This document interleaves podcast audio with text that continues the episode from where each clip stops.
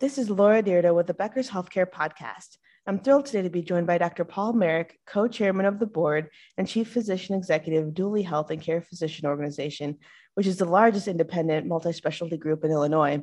Dr. Merrick is also a founder of the practice. And before we dive into the questions that we have for him today, I wanted to see, Dr. Merrick, could you tell us a little bit more about yourself as well as Duly Health?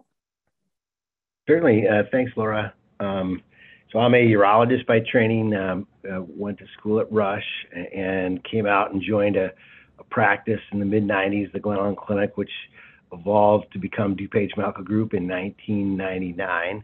And as you mentioned uh, just last week, uh, we're beginning an exciting new chapter in our organization uh, where we are uh, Duly Health and Care. And there's a lot of work that went into that name change and brand uh, uh, adjustment for us. And, we're super excited about our future and the future of healthcare and the people that work with us and, uh, the communities that we serve. Uh, when I started on the founding board in 99, uh, essentially we're a DuPage County practice. Now probably more than half of our patients we serve live outside that, that original county. So the thought was to create a aspirational, excitable, uh, exciting new name that to uh, challenge us to uh, go beyond what is expected and deliver extraordinary health and care. That's really fantastic to hear. And what exciting times for Duly Health. Now, I'm wondering, especially given everything that's going on in healthcare today, as well as in the US, what are some of the top trends that you're following right now?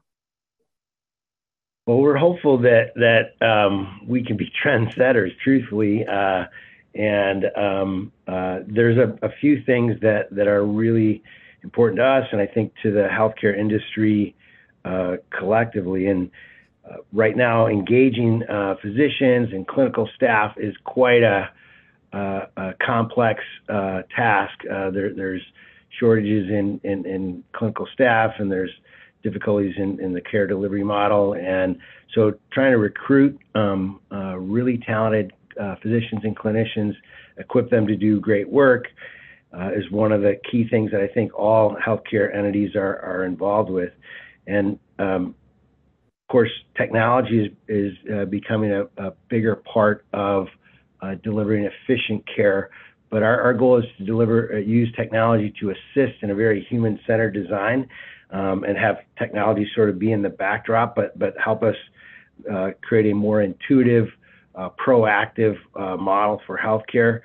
And, and certainly, I think for a decade plus, um, the trend towards moving risk to patients and providers has increased, um, and uh, uh, that uh, taking on risk allows us as a provider to make these types of investments in data and and, and technology to actually uh, uh, better serve our, our communities and, and, focus a little bit more on the front end, a proactive way uh, to promote health and wellness versus the traditional um, hospital-centric approach of, of, reacting to acute care and and then responding to it. Uh, we we do believe that that people will obviously continue to get sick and need uh, acute care services, uh, but if if we can be more focused on uh, health, wellness, engaging our communities and our physicians uh, and our patients uh, on the front end. We hope to help people live live better, healthier, and more flourishing lives. That makes a lot of sense. And especially that last point when you're talking about health and wellness and really any kind of preventative work, are there any areas where you're seeing the most need right now?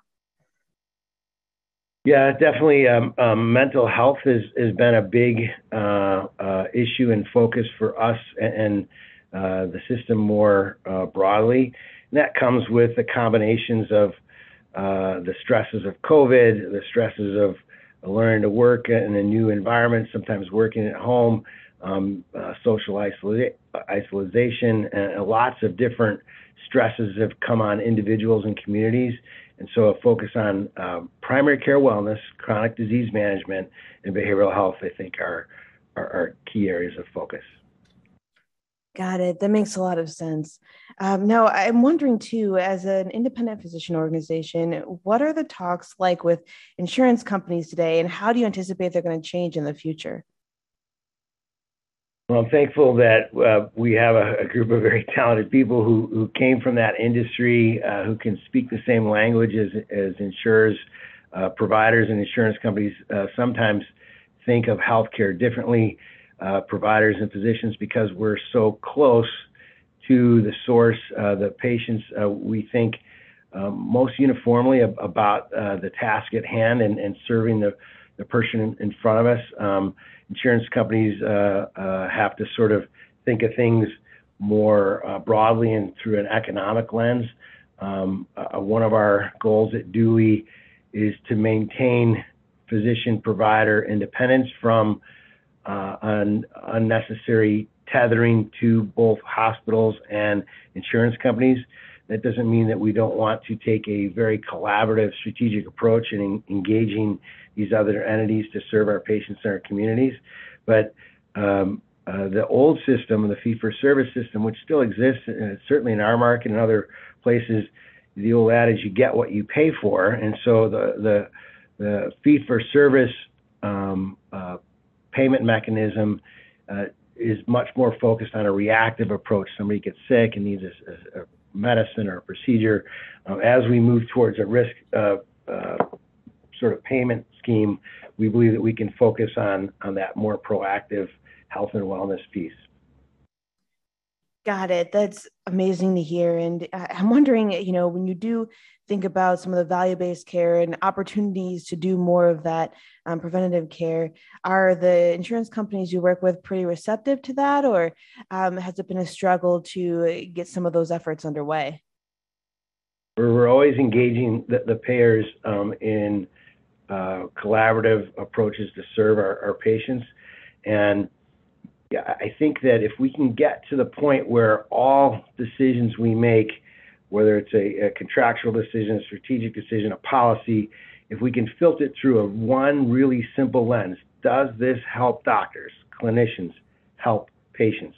And if, if all policy making, all contractual language uh, uh, uh, use that as its initial filter, uh, then I think that we can take this incredibly complex uh, uh, healthcare ecosystem that we live in and, and try to simplify it. Um, and, and uh, uh, I would say that that our ability to engage uh, providers, it, it's directionally correct. Um, and so in Illinois, we work together with Illinois State Medical Society to help pass a pre-authorization bill to try to simplify providers, uh, clinicians, physicians' ability to to get uh, the appropriate care to their patients more efficiently with less barriers and less bureaucracy. And that bill goes into effect in January, and I'm hopeful that that does smooth out some of these historic barriers that that uh, all clinicians have encountered. Got it. Well, thank you so much for going through that with us. Now, it, eh, from your perspective, what do you need most from insurers to thrive? A willingness to, to sort of look through that lens um, uh, uh, and to pay for performance. Um, one other uh, absolute tendency in, in, in, healthcare now is an increase uh, towards transparency and where higher quality, lower cost, uh, better engagement of, of uh, clinicians and a better overall experience for patients, the proverbial quadruple aim. Um, I, I think that there's increasingly objective uh, evidence of where that type of service exists. And, and we uh, at Duly, we use it uh, to try to improve. And our aspirational goal is, is to continue to help each other uh, flourish and help our, our, communities flourish. And yet, it's it's a imperfect journey that we're not uh, where we'd like to be, um, but we make progress. I'd say uh, all the time. And, and my hope is that that um, insurance uh, uh, companies' engagement with us is centered around that focus. Got it. I, I, think that's really helpful to know. Now, while I have you on the line here, I'm wondering uh, where is the best opportunities for growth for Duly in the future? Well, we have um, uh, we've had a sort of a, core growth strategy for some time. We want to continue to provide more and more services uh, to our patients, uh, take risk. Um, uh, the idea is we want to provide the right treatment by the right person at the right place, the right time, and the right way. And if we can do that increasingly, we earn the trust of our patients. If we earn that trust, say in urology, then the hope is that we'll earn that trust in in oncology or orthopedics or cardiology, other service lines. And so uh, we want to continue to grow um, in the services we provide our patients.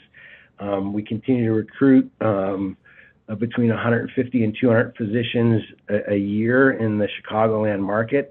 And I think most uh, healthcare observers are aware that we, we grew into the Indiana market a couple of months ago, where we formalized our partnership with an extraordinarily well-run uh, group, the South Bend Clinic in, in Indiana, and we've uh, signed a letter of intent with Quincy Medical Group downstate Illinois, also a incredible, uh, well-led organization that that um, has uh, physicians who sort of think, act, and, and prioritize very similarly to myself and my partners. And uh, we'll continue to look for uh, like-minded um, independent physician groups that um, can share resources and, and solve some of these uh, broad problems for our patients, the payers, and the healthcare system more holistically. Um, so there is a lot of uh, uh, physicians out there who uh, aspire to uh, be problem solvers, not just for the patient in front of them, but for uh, their community and the system more more holistically. And as we seek out these individuals and groups, uh, we believe that there's uh, very significant, robust growth uh, ahead for Duly Health and Care. Well, Dr. Merrick, thank you so much for joining me on the podcast today. This has been a really fantastic discussion, and I look forward to connecting with you again soon. I appreciate it very much, um, and I appreciate your patience in getting connected, and I wish you all the best for you and your family.